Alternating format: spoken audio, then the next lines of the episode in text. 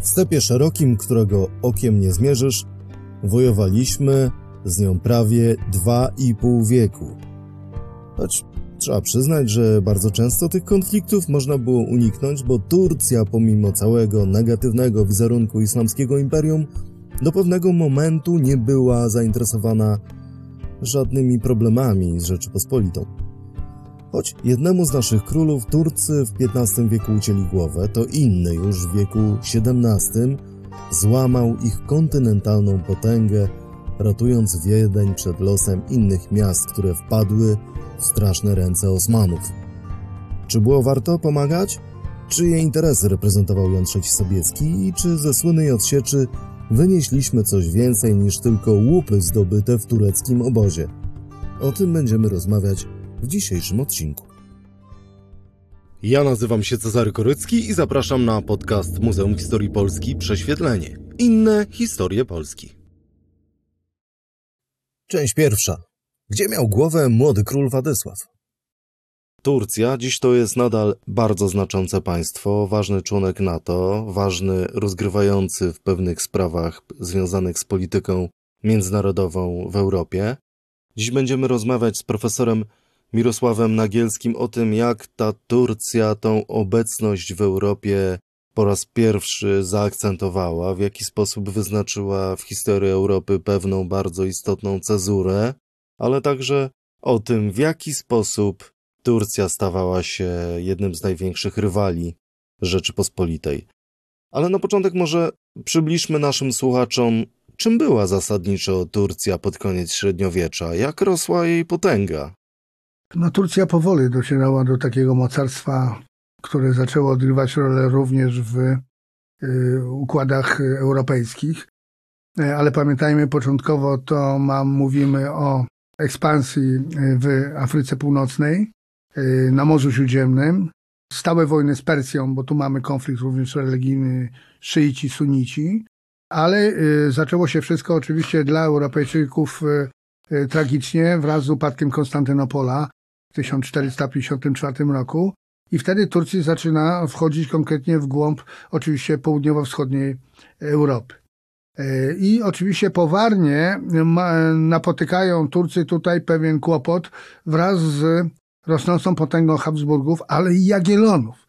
I nie zapominamy, że w pewnym momencie Jagiellonowie y, stanowią bardzo silną przeciwwagę, a nawet konkurencję dla Habsburgów, mając i posiadając cztery stolice europejskie. Idąc od północy, Wilno, Kraków, Pracha i Buda, dlatego że po Władysławie y, Ludwik Jagiellon no, był koronowanym władcą Czech i Węgier. To właśnie Mochacz, klęska w 1526 roku spowodowała znowu e, wzrost ekspansji tureckiej, która zajmuje znaczną część Węgier, e, na której będzie się toczyły e, wojny domowe pomiędzy Zapolą i Habsburgami, ale również podporządkuje sobie księstwa nadunajskie, Wołoszczyznę i Mołdawię. Później także Siedmiogród mm, zaczyna Turcja tą ekspansję w kierunku granic Rzeczypospolitej do dzisiaj pokutują pewne mity, jeżeli chodzi o wiekową wojnę Rzeczypospolitej z Turcją, czy korony z Turcją. Dlaczego? E, dlatego, że e, w XVI wieku e, mamy sytuację tego typu, że dla nas groźniejszym przeciwnikiem jest znacznie Moskwa. Głównie dla Wielkiego Księstwa Litewskiego. Upadek Smoleńska w 1514 roku świadczy o tym najlepiej. Po drugie, mamy y, nadal zatargi z zakonem, ostatnia wojna 1519-21, a Turcja e, występuje bardzo często w korespondencji obu ostatnich Jagiellonów, tak Zygmunta Starego, jak Zygmunta Augusta, w kontekście wzajemnych tutaj pretensji o spory graniczne. Z jednej strony mamy kozaków, którzy zaczynają już na tych swoich czajkach e, atakować pobrzeża Morza Czarnego, co doprowadza do furii sułtana. E, z drugiej strony mają oni psa gończego w postaci Tatarów, tak oczekowsko-budziackich, tak jak i później po, po opanowaniu Krymu e, Tatarów krymskich. Ale pamiętajmy, Turcja, jej ekspansja spowodowała, że jest ona zaangażowana na wielu teatrach. Walczy z Wenecją, mówię o długi konflikt o Kretę. a więc na Morzu Śródziemnym. Walczy z Persją, o czym już mówiliśmy. Walczy z Habsburgami, który jest przeciwnikiem numer jeden, jeżeli chodzi o sprawy europejskie.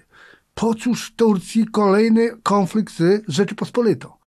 E, historycy wskazują, że dyplomacja e, turecka e, może nie brała bezpośredniego udziału, ale pośredni, również z Francją, że dość dziwne, ale prawdziwe, że trzy pierwsze elekcje kończą się klęską Habsburgów. Dwie podwójne, które zakończyły się także klęską, że Habsburgowie nie objęli tronu Rzeczypospolitej, ale pierwsza elekcja to Henryk Walezy, druga to lennik Turcji, a więc Stefan Batory, a trzeci Szwed, Waza. A więc za każdym razem e, dyplomacja turecka z dużym zadowoleniem przyjmuje, że to Habsburgowie nie obejmują tronów Rzeczypospolitej, bo to zwiększy im liczbę przeciwników, bo nie ulega wątpliwości jeszcze z czasów Zygmunta Augusta, że Habsburgowie pracowali, czyli współpracowali z elitami politycznymi Korony i Litwy, e, dążąc choćby z Janem Tarnowskim, hetmanem wielkim koronnym, aby Rzeczypospolita, e, Rzeczypospolita później weszła w skład Ligi Chrześcijańskiej przeciwko Turcji. I tutaj bardzo ważna jest postawa szlachty. Dlaczego te kandydatury habsburskie padają? Szlachta była pragmatyczna. A ile nas będzie kosztowała wojna z tak potężnym przeciwnikiem, jak jest Turcja? A po cóż nam otwierać nowy front, bo mamy wojny z Moskwą, mamy najazdy tatarskie, a po 1600 roku, po inkorporacji, czyli włączeniu Estonii zgodnie z paktami, konwentami przez Zygmunta III, mamy kolejne wojny ze Szwecją. Po cóż nam wojna z Turcją? Takim elementem, papierkiem lakmusowym, e, na ile Turcja ustępliwa była w tym wszystkim, to była kwestia dwóch wypraw Jana Zamojskiego, hetmana wielkiego koronnego, na Mołdawię i Wołoszczyznę 1595-1600, bitwa pod Bukowem, kiedy to Zamojski, traktując oba księstwa naddunajskie jako pewien bufor, bo najpierw trzeba zdobyć ten bufor, żeby zagrozić Rzeczypospolitej, osadził na obu tronach Mochyłów. I co na to Turcji? Przełykają tą pigułkę, można powiedzieć, dlatego, że nie chcą otwierać sobie nowego, oczywiście nowej wojny z Rzeczypospolitą, zajęci na innych teatrach operacyjnych. Wszystko się zmienia. Zamoński jest y, przeciwnikiem Habsburgów, ale po jego śmierci y, widzimy poprzez mariaże Zygmunta III, najpierw z Anną Habsburg, później Konstancją Habsburg, że Zygmunt III zawierając choćby pakt z cesarzem Maciejem w 1613 roku, skierowany przeciwko nie tylko Habsburgom, ale on mówił, mówił również o wzajemnej pomocy przeciw poddanym a więc miał a pewne, e, można powiedzieć, e, podnosił pewne kwestie e, wewnętrzne w obu państwach, że sytuacja jest tego typu, że Turcja nie życzy sobie tego konfliktu, a wiemy, że było dużo wypraw, choćby Potockiego i klęska pod Sasowym Rogiem w 1612 roku, kiedy Oczywiście Korecy, Wiśniowieccy, Potoccy chcieli osadzać na tronie w Jasach no, swoich kandydatów. E, wiemy, że prowadzi to do zatargu z Turcją. Mamy Buszę, mamy Orynin, to poważne klęski de facto i porażki Stanisława Żółkiewskiemu, e, który już miał swoje lata i dochodzi do Cecory. E, do Cecory, gdzie oczywiście wiemy dobrze, że mamy do czynienia z bardzo różnorodnym składem armii, że więcej mamy tutaj E, jednostek, które nie podlegają Żółkiewskiemu. E, jego autorytet słabnie w oczach e, i wiemy, że kończy się to tragedią, bo do, nie, do ginie Żółkiewski, a jego hetman polny, koronny, koniec Polski dostaje się do niewoli. Ale później mamy choć. Pierwsza, można powiedzieć, wielka kampania Osmana II w celu podporządkowania Rzeczypospolitej. A więc to dopiero rok 1621, kiedy no rzeczywiście Rzeczypospolita e, staje w konfrontacji z całą potęgą turecką. I e, widzimy tutaj, że nie radzimy sobie w działaniach na dwóch e, przeciwstawnych teatrach operacyjnych. Dlaczego? Cała armia niemal litewska z Chodkiewiczem znalazła się w okopach chocimskich. Wykorzystują to Szwedzi i zajmują Rygę a więc y, wykorzystują właśnie zaangażowanie niemal wszystkich sił Rzeczypospolitych w wojnie z Turcją. Układ y, chocimski jest dość ciekawy, bo obie strony oczywiście traktują sytuację jako status quo, ale domagają się od Rzeczypospolitej Turcji zakazu tych właśnie chadzek na, e, kozackich na Morze Czarne, a z drugiej strony obiecują powstrzymanie najazdów tatarskich. Wiemy, że nic z tego na dobrą sprawę nie wyszło. Zdaję sobie sprawę, że to, co najciekawsze w relacjach polsko-tureckich i starciach militarnych miało miejsce oczywiście w wieku XVII. Do Cecory i pierwszego Chocimia jeszcze wrócimy, ale cofnijmy się o 200 lat wstecz i posłuchajmy, jak te relacje polsko-tureckie w dość brutalny sposób zostały zainaugurowane. To będą wspomnienia Hodży Efendiego z tego, co wydarzyło się pod Warną. Janczar imieniem Kodża Hazer, dzielnym natarciem ranił mu konia, zwalił na ziemię wychowańca piekła, uciął nikczemną głowę i przynosząc ją Padyszachowi, pochwały, względy i hojną nagrodę osiągnął. Głowa nieszczęsnego króla posłaną została do Brusy, przedtem stolicy państwa, aby na widok pospolitego ludu była tam wystawiona. Dla zachowania od zepsucia w miodzie była zatopiona. I straciliśmy króla Władysława Warneńczyka w bitwie pod Warną, y, ale analizując kolejne dekady, kolejne wieki, jeszcze przed wiekiem XVII relacji polsko-tureckich, to nasuwa mi się tylko jeden wniosek. Po co nam to było tak naprawdę? Znaczy nie chciałbym, żeby tutaj nasi słuchacze zarzucili nam, że jesteśmy z jakiejś politycznej opcji tureckiej, ale tak naprawdę, ale w wieku XV i XVI chyba Rzeczpospolita ostatniego, co potrzebowała, to był konflikt z Turcją. Tymczasem były na przykład takie wydarzenia jak bitwa pod Koźminem, gdzie miało zginąć przeszło 5 tysięcy naszej szlachty. Na pewno, ale to były po pierwsze pod Koźminem, to mamy oczywiście tą nieszczęsną wyprawę Olbrachta i to, przy, to przysłowie zupełnie nie mające no może nie zupełnie, ale nie mające oczywiście odpowiednika, bo tam mamy to przysłowie, że za króla Olbrachta wyginęła szlachta.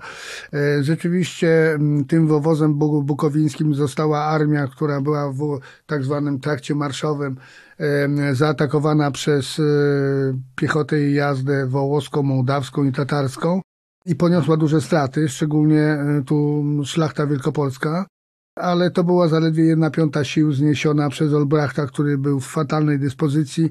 Przyrównuję jego stan fizyczny do sytuacji Karola XII w bitwie pod Połtawą, który y, no, nie miał wpływu na przebieg y, działań. Y, w każdym razie nie była to taka aż klęska, którą ukuto po tej bitwie. Natomiast e, sytuacja jest e, troszkę inna e, w XVI wieku, gdzie tych sporów jest dużo, ale są to spory graniczne. I na to chciałbym z całą siłą zwrócić uwagę. Dopiero kiedy my stajemy się pewnym istotnym członkiem de facto koalicji związanej z Habsburgami, zaczynają się kłopoty. Zygmunt Stary stara się tutaj, jak i Zygmunt August, prowadzić własną politykę, ale pamiętajmy, że E, od e, traktatu wiedeńskiego i dopuszczenia Habsburgu do dziedziczenia koron Czech i Węgier, tracimy tutaj no, pewne wpływy w tym rejonie Europy Południowo-Wschodniej. E, Chocim jest tu rzeczywiście istotny, ale pamiętajmy, że do wojny następnej z Turcją dochodzi dopiero w 1972 roku. Bo często czytamy, że już od 1967 roku po zniesieniu w grudniu 66 roku pod Braiłowem korpusu y, Sebastiana Machowskiego przez kozaków Doroszenki i Tatarów y, mamy do czynienia z wojną z Turcją. Wojna z Turcją to dopiero rok 72, kiedy Turcja jednocześnie stawia sprawy Ukrainy i poparcia dla Doroszenki. A wiemy, że dwór wbrew zresztą Sobieskiemu, wybrał hetma, na hetmana prawobrzeża nie Doroszenkę, który miał dużo większe wpływy wśród kozaków, a Michała Hanenkę, co doprowadziło oczywiście do tego, że Doroszenko e, związał się tutaj oczywiście z, właśnie z Turcją. E, Chocim jest jeszcze z jednego powodu bardzo istotny. E, pamiętajmy, że e, mamy tutaj jakby pierwiostki Rzeczypospolitej Trojga Narodów. E, poświadcza choćby to obraz Baciarellego, podpisanie pokoju pod Chocimem, gdzie z jednej strony mamy Stanisława Lubomirskiego, który został wozem naczelnym po śmierci Chodkiewicza. Mamy oczywiście tutaj przedstawiciela Sapiechów, starosta orszańskiego Andrzeja e, Sapiechę i mamy to Aleksandra Sapiechę, przepraszam, i mamy tutaj Sachedacznego, Piotra e, Konaszewicza Sachedacznego, który na czele kilkudziesięciu tysięcy kozaków wzmocnił te siły, e, siły polsko-litewskie w okopach chocimskich. Sam Osman zapłacił za to śmiercią bunt Janczarów po nieudanej kampanii chocimskiej, no i doprowadził, jak wiemy, do jego śmierci. Później Turcja była skoncentrowana na działaniach na Morzu Śródziemnym, w walkach o Kretę e, z Persją i do w zasadzie 1948 roku de facto w sprawach polskich, nawet odwrotnie powiem, to ona obawiała się działań Władysława IV. Mówimy przecież o tak zwanych planach wojny tureckiej Władysława IV, który snuł wielkie plany przygotowania armii, która przekroczy Dunaj i zagrozi Konstantynopolowi, czyli Stambułowi. I rzeczywiście takie plany posiadał. Runęły one z wielkim hukiem na Sejmie Grudniowym 1646 roku, bo szlachta sprzeciwiła się wszelkim zbrojeniom e, przeciwko Turcji, popierając raczej e, projekt zniesienia Tatarów krymskich, e, które no tak bardzo dawały nam się wyznaki i szlachcie i magnaterii w akcji kolonizacyjnej, najpierw prawobrzeża, a później lewobrzeża, szczególnie dobrą Jeremiego Wiśniewieckiego na lewobrzeżu. Część druga. Nie drażnić chimery. Bitwa pod Wiedniem to rok 1683. Natomiast cała historia skutecznego wojowania Jana Sobieskiego, wtedy jeszcze Jana Sobieskiego, z Turkami rozpoczyna się 10 lat wcześniej od y, zwycięstwa w bitwie pod Chocimiem w roku 1673. W naszym spotkaniu zostało wymienione nazwisko Wiśniowieckiego, zostało wymieniona nazwa twierdzy w Kamiencu Podolskim, więc nieuchronnie budzi to jedno skojarzenie. Z pewnością y, nasi słuchacze podzielą to spostrzeżenie, że to skojarzenie jest panem Wołodyjowskim, powieścią Henryka Sienkiewicza i tytułem filmu i serialu. Ten film i serial kończy scena wzniesionych szabel, gdzie szlachta i Jan III Sobieski obiecują pomszczenie tej bohaterskiej śmierci. W roku 1673 można powiedzieć, że rozbysła gwiazda hetmana Jana Sobieskiego i kolejne 10 lat okazało się pasmem niemałych sukcesów jego walki przeciwko Turcji. Na czym polegał fenomen kariery militarnej Jana Sobieskiego? Zawsze był obecny. Dlatego, że jako rotmistrz, czy jako pułkownik, później jako hetman, e, wyniósł go Rokosz paradoksalnie, bo przecież najpierw przyjął urząd marszałka Wielkiego Koronnego po Lubomirskim, a później na kolejnym Sejmie 66, stąd przedłużenie wojny domowej, bo Rokoszanie uważali, że y, no, odebranie buławy y, to konsekwencje będą jednoznaczne, czyli będzie przedłużenie wojny domowej w 66 roku w Rzeczypospolitej. Później jako hetman y, no, wykazał się szczególnie w dobie panowania Michała Korybuta Wisiewickiego w kampaniach 71-72, kiedy wszyscy opuścili ręce, a on starał się zniszczyć gasujące e, na Podolu i na Ukrainie e, czambuły tatarskie. I tym zyskał sobie no, mm, szczególnie poparcie szlachty województw ukrainnych. E, Chocim nałożył mu koronę. Początkowo nie chciał brać w tym udziału, ale no, rola pięknej główki, jakim była Maria Kazimiera Dargię, e, Dargię w jakiś sposób e, wpchnęła Sobieskiego, który zauważył swoją szansę na polu elekcyjnym. Sukces Chocimia no, wykreował, można powiedzieć, tego władcę, nieprzeciętnego wodza i i polityka, który starał się znaleźć miejsce w Rzeczypospolitej w coraz trudniejszej zresztą sytuacji y, ze względu na wzrost znaczenia Brandenburgii y, i Austrii, co zresztą zaowocowało oczywiście tą długą wojną z Turcją po Lidze Świętej. Y, I chyba ostatnia sprawa kapitulacji Kamieńca Podolskiego. No wiadomo, kto stał na czele to też ma znaczenie, jaki autorytet, jaki imidż ma wódz naczelny. Mówimy o Potockim. Mikołaju Potockim, e, który był synem e, hetmana, e, hetmana Mikołaja Potockiego, tego, który z Kalnowskim dostał się do niewoli pod Korsuniem i on już w Łykach był.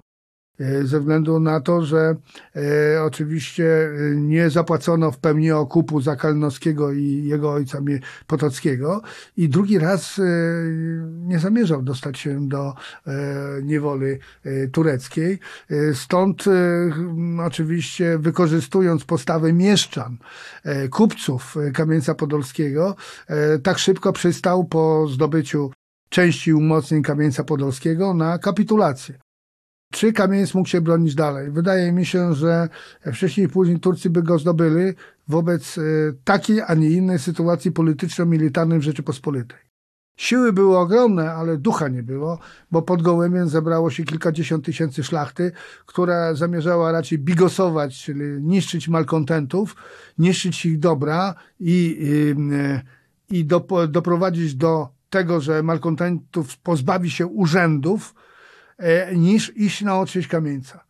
A więc e, wydaje się, że los kamieńca został przypieczętowany sytuacją polityczno-wojskową, jaka miała miejsce wówczas w Rzeczypospolitej. Zapytajmy jednak, skoro już mm, pojawiło, pojawiły się wątki związane z literaturą i, i z filmem, zapytajmy się jednak, jak to z tym kamieńcem podolskim było i jak było z tym legendarnym zwycięstwem pod Chocimiem.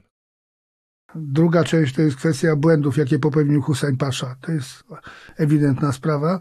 Natomiast co do kamieńca i tego wybuchu, sami Turcy uznali, że była to kwestia przypadkowa, e, bo mogli złamać warunki kapitulacji i nie wypuścić wszystkich, którzy chętni, łącznie z mieszczanami, opuścili mury kamieńca zależało im bardzo na opanowaniu tej twierdzy.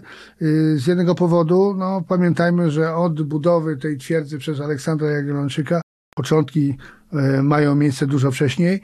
E, mamy sytuację tego typu, że nawet Osman II, który ten kamieniec obserwował, stwierdził, jak go Pan Bóg zbudował, niego Pan Bóg zdobywa. To inaczej mówiąc, parafrazował, że jest to twierdza nie do zdobycia i długo pełniła ona przedmurza chrześcijaństwa e, rolę, czyli antemurales Christianitatis.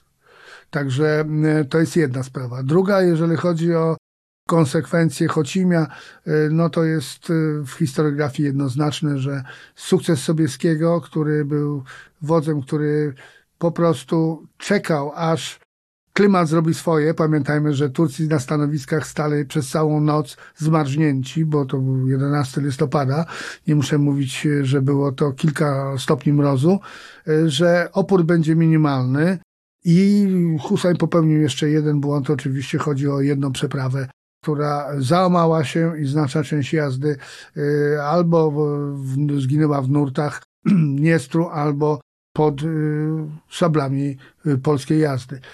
No i zasługą Sobieskiego jest to odbudowanie husarii polskiej, o czym już mówiliśmy wcześniej. Jeśli za Jana Kazimierza to pokazuje kryzys wojskowości. Mamy 6-7 chorągwi husarskich, kilkaset koni. To żadna siła jest oczywiście jako prze, prze, siła przełamania to za Sobieskiego w kampanii wiedeńskiej mamy 24 chorągwie, a więc y, ponad 2,5 tysiąca żołnierzy a to wymagało dużego wysiłku y, finansowego, e, bo to szlachta wystawiała, a nie system. Żołd husarza był nieadekwatny do wystawienia posztu husarskiego i konia, który szacowano na kilka tysięcy złotych. Natomiast żołd to zaledwie 51 e, kwartalnie, czyli 204 plus 204 hiberna, czyli płacone e, oczywiście pieniążki albo w naturaliach. E, a więc wiadomo, że folwark szlachecki powoli zaczyna się odbudowywać po potopie. No ale załamanie przyszło z kolei z nowym konfliktem, jakim była Wielka Wojna wojna północna, która nas pogrążyła i politycznie, i gospodarczo. Tać to chimera monarchii wschodnia, która gdzie tylko wyciągnie pazury, wszystko pustoszy i jako pochodnia ściele popiołem pola, rumem mury.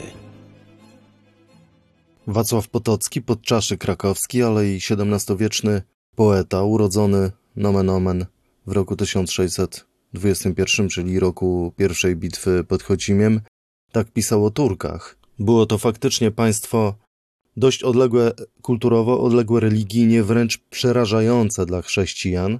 Było to też państwo, które miało dość ciekawą specyfikę, jeśli chodzi o organizację władzy. Może od tego zacznijmy. Rzeczywiście na czele państwa stoi oczywiście sułtan. Jego pierwszym ministrem jest wezyr i na tak zwanym dywanie, czyli takiej radzie, jakbyśmy powiedzieli, senatu, odbywały się tu posiedzenia z udziałem wezyra i oczywiście sułtana.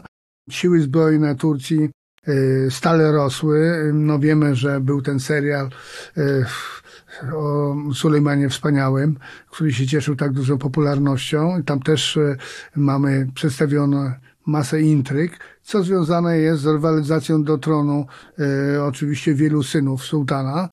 E, ale pamiętajmy także, że po jego śmierci Turcja także ma duże problemy, dlatego że jest zaangażowana w działania na wielu rozbieżnych teatrach operacyjnych. Jeżeli chodzi o armię, jest ona bardzo podobna do armii Rzeczypospolitej, wbrew pozorom. Dlatego, że e, mamy z jednej strony siły zaciężne, tak jak w Rzeczypospolitej, które stanowią korpus e, kilkunastu tysięcy maksymalnie janczarów, czyli takiej wyborowej piechoty, e, w skład której wchodzą również porywani, oczywiście chłopcy chrześcijańscy, którzy oczywiście są kupowani na targach w Bakczysaraju, Oczakowie, Białogrodzie, e, no spędzani tu przez oczywiście te najazdy tatarskie, e, które przez całe ponad półtora wieku e, się gościły tutaj na ziemiach Rzeczypospolitej. To jedna sprawa. Druga, później mamy tą jazdę. Z jednej strony najliczniejsza to są Sipachowie, to jest jazda e, lżej uzbrojona i Silajhedowie, e, którzy no, są kopią niemal naszej husarii i którzy e, są dość nieliczni. Największe siły to są pospolite ruszenia, czyli ściągana oczywiście tutaj ludność e, na zasadzie właśnie e, tego pospolitego ruszenia z różnych prowincji, a więc Afryki, Azji, Europy, Rumelii i tak dalej. I to były najliczniejsze, ale najsłabiej wyszkolone siły. Czwartą grupę stanowili lennicy, y, którzy z racji y, no właśnie podporządkowania e, sułtanowi musieli wystawić kontyngenty na każdą wyprawę wojenną sułtana. Mam na myśli gospodarów wołoskiego, mołdawskiego, e, siedmiogrodzkiego księcia i Tatarów e, krymskich. A więc ta armia, która się pojawiła, Pamiętajmy, że pokój zawarto de facto w listopadzie. Jaki jest klimat, to nie muszę mówić. E, I, i to sytuacja będzie się powtarzała w dziejach konfliktów e, Rzeczypospolitej z Turcją, że e, należy kończyć działania wojenne Rzeczypospolitej najpóźniej w początkach października, bo później ten klimat jest nie do udźwignięcia dla oczywiście zupełnie nieprzyzwyczajonych do mrozów, do śniegu żołnierzy sułtańskich. To będzie tyczyło przede wszystkim Chocimia i zupełnie innej sprawy, czyli już dowodzenia Jana Sobieskiego. Te siły były bardzo podobne do Rzeczypospolitej, dlatego że my mamy też bardzo mało wojska zawodowego, zaciężnego, opłacanego z budżetu, a siłę stanowią, no właśnie, poprzez trzeciej wici, yy, pospolite ruszenia szlachty które z racji dzierżenia ziemi mają obowiązek stawiać się na każde żądanie monarchii e, w razie zagrożenia granic Rzeczypospolitej. I takie zagrożenie granic Rzeczypospolitej pojawia się na początku lat 70. XVII wieku. O co tak naprawdę chodziło Turcji, która dość nieoczekiwanie wypowiedziała Rzeczypospolitej wojnę? Po pierwsze, Turcja zdawała sobie sprawę ze słabości Rzeczypospolitej. W Rzeczypospolitej trwała walka między dwoma obozami politycznymi. Także to przypomina sytuację obecnej Rzeczy, Rzeczypospolitej. Z jednej strony byli to malkontenci, czyli dawne stronnictwo profrancuskie, na czele zresztą z Sobieskim i e, Prażmowskim, e, arcybiskupem gnieźnieńskim. E, z drugiej strony byli to regaliści, a więc w tym wypadku Andrzej Olszowski, podkanclerzy i pacowie, i to była wojna na noże, e, która oczywiście doprowadzała do tego, że mamy e, choćby sytuację taką, że król udaje się pod Gołąb, mamy konferencję gołąbską i rzesze szlachty zamiast iść na pomoc Kamieńcowi Podolskiemu, no właśnie chcą niszczyć dobra malkontentów, bo uważają, że gorszym przeciwnikiem dla nich nie jest Turcja, a malkontenci, którzy chcą doprowadzić do abdykacji ich króla, wybranego na polu elekcyjnym Michała Korybuta Wysiewieckiego. A więc Turcja zdaje sobie sprawę ze słabości tych sił.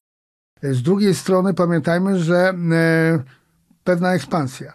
A więc jeżeli jest szansa podporządkowania sobie Ukrainy, to dlaczego tego nie zrobić? Tym bardziej, że mają tutaj Doroszenkę, e, który zdecydował się tutaj przyjąć opcję turecką. Sobieski był przeciwny e, oczywiście temu, żeby buławę tej propolskiej opcji kozackiej powierzyć Hanence, który miał bardzo małe wpływy wśród kozaków, ale decydowało tu dwór królewski. To powodowało, że jeszcze na początku 1672 e, roku, choć były już bardzo małe szanse i wiemy, że Turcja zdecydowała się na wyprawę, bo wiemy, że Kara Mustafa brał udział w tej wyprawie na kamieniec w 1972 roku, Turcja zdecydowała, że tym przeciwnikiem będzie Rzeczypospolita, e, żądając oczywiście tu dużych ustępstw, jeżeli chodzi o Podole i Ukrainę. I tak rzeczywiście się stało, chociaż Rzeczypospolita tym lenikiem po tragedii pod Kamieńcem Podolskim i jego upadkiem, kapitulacją, nie była, bo nie ratyfikowano układu buczackiego, e, a na Sejmie pacyfikacyjnym, kiedy obie strony otrzeźwiły się po tym, co się stało i po klęsce oczywiście sił koronnych i doszło do y, udanego Sejmu styczniowego 1673. Przyjęto skrypt y, mówiący o zaciągnięciu trzydziesto kilku tysięcznej armii koronnej którą werbowano na wojnę z Turcją. No i później po kłosie to jest oczywiście Chocim. Oczywiście dowodzić miał Michał Korybut-Wiśniowiecki, dotarł do Lwowa, ale mm, wiemy, że ciężko zachorował. E, no i to jest taki paradoks historii. 11 listopada wielkie zwycięstwo sowieckiego pod Chocimim, które nałożyło mu koronę później e, na głowę na kolejnej elekcji 74 roku i w tym samym dniu umiera Michał Korybut-Wiśniowiecki i zaczyna się wojna elekcyjna, wojna stronic o oczywiście na wolnej elekcji, czyli najpierw na konwokacji, a później na Sejmie elekcyjnym. W każdym razie podsumowując, e, należy stwierdzić, że jeżeli chodzi o te czasy, szczególnie Michała Korbuta-Wziewickiego, były to bardzo trudne czasy. Niektórzy to nazywają także kontynuacją no niemalże wojny domowej pomiędzy tymi stronnictwami, choć szlachta murem stała za Wiśniowieckim, jako że poczuwała się, że jest e, po prostu odpowiedzialna za jego wybór. E, elity władzy były raczej przeciwnemu e, i to spowodowało, no, że po prostu nie mogliśmy, znaczna część wojska także została ściągnięta E, przez e, Michała Korybuta pod Gołąb. A więc to też pokazuje, że w tak trudnej sytuacji e, no, dzieliły nas te sprawy, nawet w obliczu wojny z Turcją, szczególnie w kontekście panowania Michała Korybuta-Wisiewickiego. Stąd mamy Konfederację Szczebrzeszyńską, która wojsko stanęło murem z kolei za Sobieskiego, za Sobieskim. I nie dało oczywiście, tutaj doszło nawet do starć e, niewielkich, ale doszło między e, chorągwiami pospolitego ruszenia, a wojskami e, zawodowymi, które reprezentowały w tym wypadku Sobieskiego.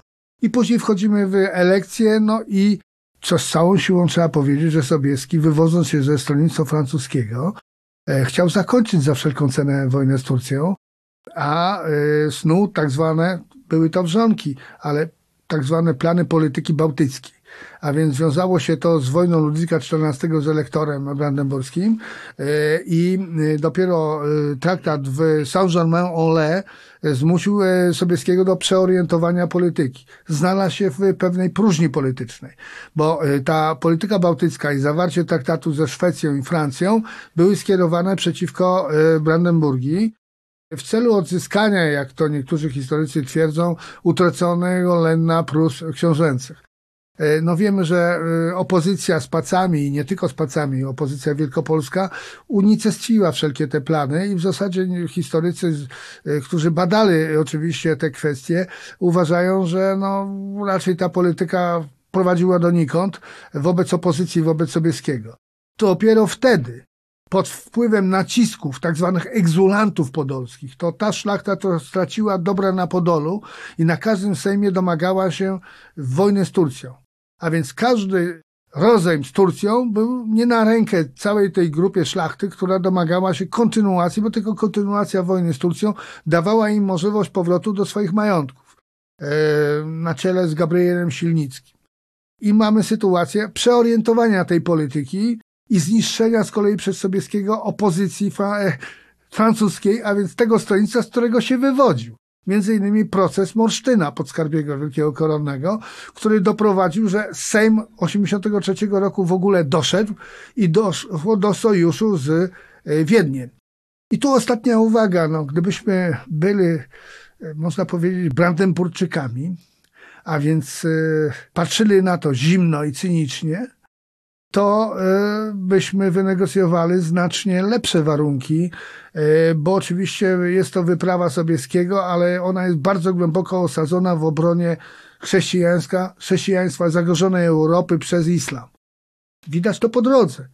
Katedra oczywiście świętego Jana, e, Częstochowa, Piekary Śląskie, później oczywiście msza przedbitewna a więc to jest osadzone bardzo głęboko w konfrontacji z oczywiście przeciwnikiem, który zagraża chrześcijaństwu. E, ale Sobieski marzył o kilku sprawach. Po pierwsze, o y, mariażu jego syna Jakuba Sobieskiego z cesarzówną, e, a jednocześnie należało oczywiście tu postawić warunki, dobrze, idziemy na kampanię wiedeńską, ale co dalej? W wyniku zwycięstwa, jak dzielimy się łupami? No i to, jak wiemy później, było, odbiło się czkawką na stronie polskiej, bo jak patrzymy na Karłowice 1699, jak zakończyła się ta Liga Święta po Wiedniu, to my wychodzimy z pustymi rękami. Dlatego, że ma, odzyskujemy jedynie Podole i Kamieniec Podolski, to co zresztą straciliśmy w 72, a Austriacy zyskują niepomiernie. Zyskują Węgry, Sabat, zyskują nawet część Serbii z Belgradem, a więc stają się y, potęgą w tej Europie Środkowo-Wschodniej, korzystając ze słabości Turcji. Y, ale o tym możemy porozmawiać szerzej, jak kształtowała się współpraca austriacko-polska po Wiedniu. Natomiast rzeczywiście po Chocimiu mamy te dysonansy w polityce sowieckiego, ale wyboru nie miał i słusznie jeden z listów jasno wskazuje, że po Krakowie przyjdzie, po Wiedniu przyjdzie e, czas na Kraków. Jeżeli mamy szansę walczyć z wszystkimi sprzężonymi siłami, a więc z książętami Rzeszy i z cesarzem, to lepiej w takiej koniunkcji walczyć z potężną Turcją niż działać w pojedynkę. I stąd e, Sobieski miał rację. Pytanie tylko trzeba sobie zadać jedno.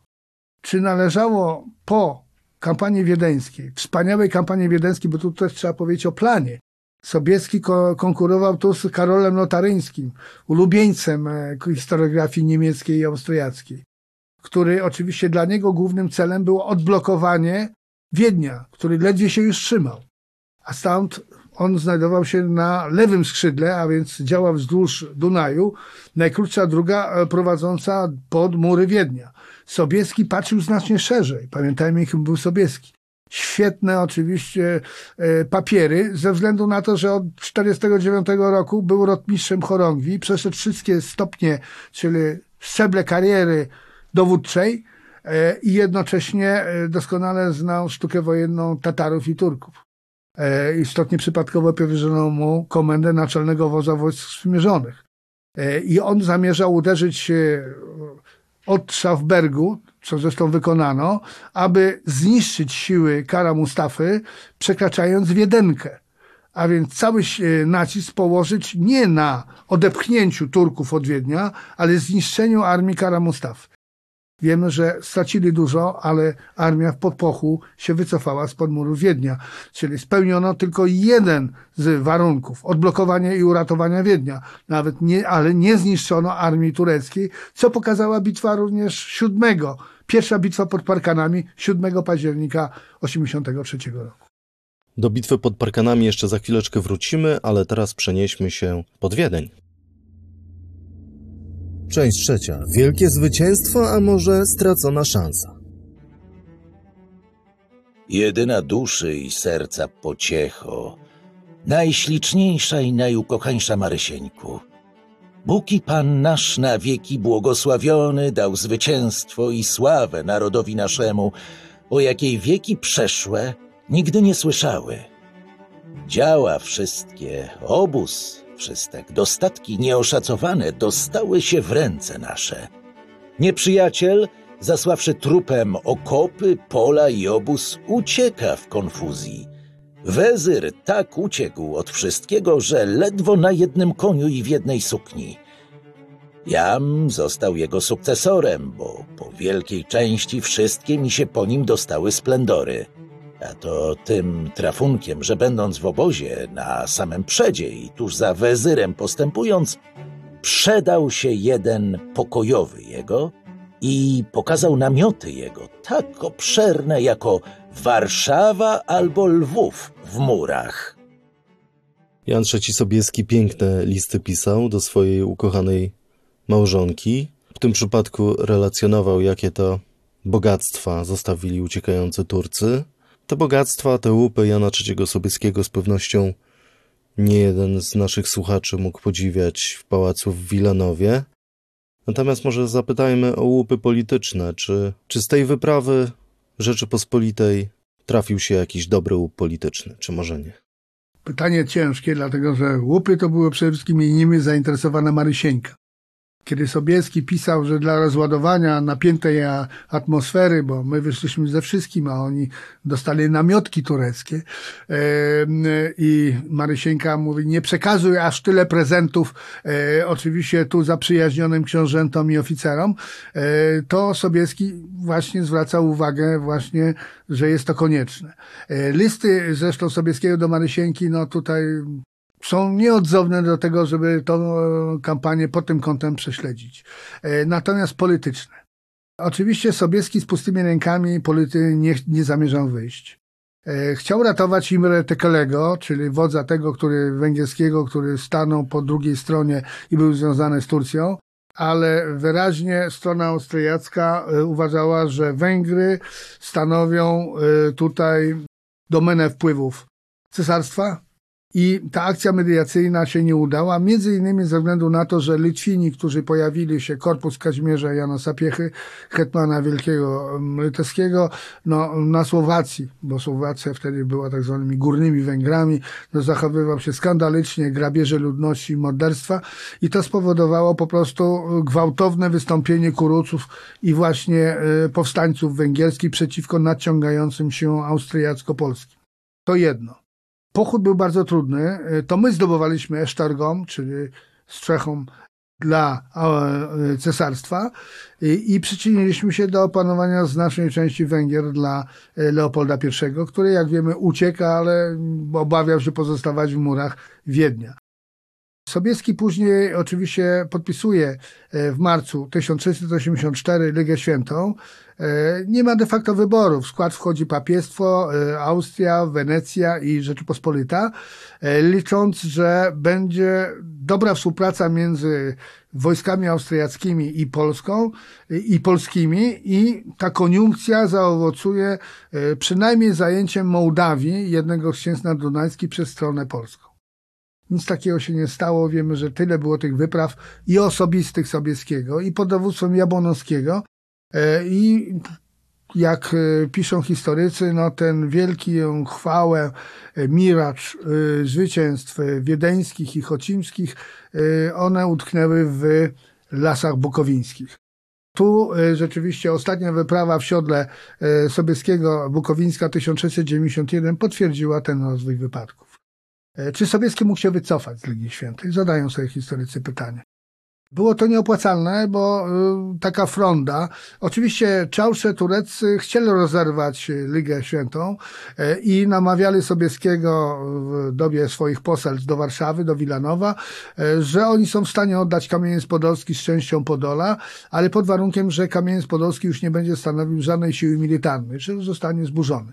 Sobieski na to nie poszedł i chyba miał rację, dlatego że gdybyśmy dokonali tej frondy w ostatnim momencie, a współpraca wojskowa się nie układała z cesarstwem najlepiej. Oni odnosili sukcesy, my same porażki z różnych względów, e, to e, przy zielonym stoliku, a więc w Karłowicach, byśmy nie dostali nic.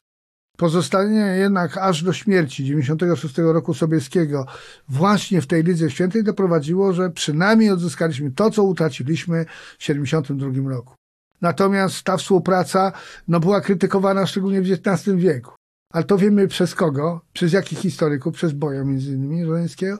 Dlaczego? Dlatego, że my pomagaliśmy Austriakom, a oni jak nam się odpłacili. Wzięli udział w kolejnych zaborach Rzeczypospolitej. No ale to ahistoryczne spojrzenie na dzieje historii. E, natomiast e, nie ulega wątpliwości, że e, są głosy historyków, którzy twierdzą, że po Wiedniu powinniśmy wziąć sprawy w swoje ręce, nie wspomagać, skoro nie dochodzi do żadnego układu z cesarzem e, na zasadzie podziału stref wpływu, wycofać się w granice Rzeczypospolitej i odzyskiwać samemu Podole. Czy oczywiście my mieliśmy szansę ogłodzić i zdobyć Kamieniec Podolski, ale tylko w 1983 roku, którego sytuacja była tragiczna. W późniejszym okresie, e, mimo że zbudowaliśmy system blokady, okopy Świętej Trójcy i tak dalej, nie byliśmy w stanie e, tego kamieńca zdobyć własnymi siłami, a więc e, układ z, w ramach Ligi Świętej z Habsburgami przywrócił nam to, co utraciliśmy w 1972 roku.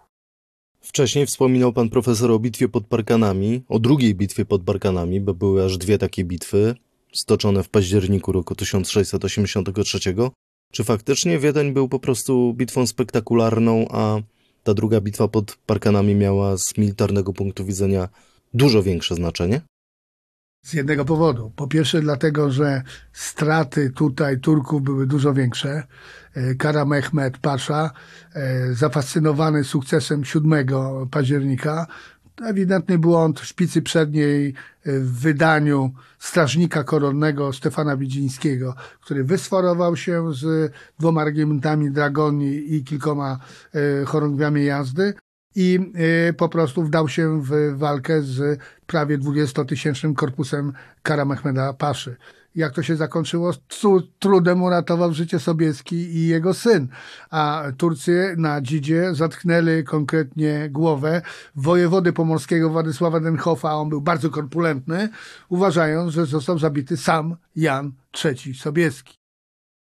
Dziewiątego mamy do czynienia z majstersztykiem, y, dlatego że y, została wycięta znaczna część y, jazdy Kara Mehmeda Paszy i łupy były równie bogate jak pod Wiedniem, chociaż te były pod Wiedniem astronomiczne, stąd ogromna zawiść oficerów elity wojskowej i jeżeli chodzi o kontyngenty Rzeszy Niemieckiej, jak i oficerów cesarskich, bo Bito się od czwartej bodajże nad ranem 12 e, września, jeżeli chodzi o lewe skrzydło e, Karola Taryńskiego i oni docierali do już murów, kiedy w namiotach wezyrskich pojawił się kto? Jan Sobieski ze swoimi żołnierzami. A więc gro tych łupów znalazło się w rękach polskich. Co nie znaczy, że większość z nich przybyła w granice Rzeczypospolitej, ale to jest zupełnie inna sprawa. W roku 1699 podpisany zostaje w Serbii pokój w Karłowicach. On kończy nie tylko dwójpółwiekowe zmagania Rzeczypospolitej i Turcji, ale też wyznacza taki nowy okres w historii Turcji. Ten blask imperium gaśnie. Turcja już w wieku XVIII raczej nie odzyskuje dawnej świetności i wpływów. E, no przeżywała wzloty i upadki, ale rzeczywiście to w wieku XVIII to już nie jest epoka siły wojsk tureckich, e, choć przebłyski były, choćby pokój belgradzki 1739. Turcja także z niepokojem obserwowała rosnące wpływy Rosji. Najpierw likwidacja oczywiście struktur kozaczyzny zaporowskiej, e, no, szczególnie po klęsce pod Połtawie Karola XII. E, później mamy sytuację, że próba pomocy konfederacjom barskim, e, gdzie mamy już czystą ingerencję oczywiście wojsk rosyjskich w wewnętrzne sprawy polskie, chociaż to zdarzało się dużo wcześniej, choćby sprawa elekcji i wojny o sukcesję polską. A w późniejszym okresie, no, do, wiadomo, że słuchacze doskonale wiedzą, że niejednokrotnie nigdy nie uznawali rozbiorów Rzeczypospolitej i na dywanie e, zawsze oczywiście laską przyzwa- przywoływano posła z Lechistanu, który jeszcze nie dotarł na obrady. A więc to wskazywało, że konsekwentnie nie uznawały tych przemian w Europie Środkowo-Wschodniej, e, które były udziałem mocarstw ościennych Austrii, Prus i Rosji, a więc e, w tym wypadku e, no tutaj Turcy w jakiejś mierze stawiali, chociaż wiemy, że było z tym różnie, sprawę polską na forum europejskim. Dziękuję. Naszym gościem był profesor Mirosław Nagielski. Chciałbym zachęcić wszystkich do subskrypcji kanału Muzeum Historii Polski, kliknięcia dzwoneczka na platformie YouTube, tak żeby nie przegapić następnych odcinków. Wysłuchaliście podcastu Muzeum Historii Polski Prześwietlenie. Inne historie Polski. Podcastu możecie posłuchać na YouTube, Spotify, Google Podcast, na Audiotece i w aplikacji MP Go, a także na innych platformach podcastowych. Chcesz być na bieżąco? Subskrybuj kanał Muzeum Historii Polski.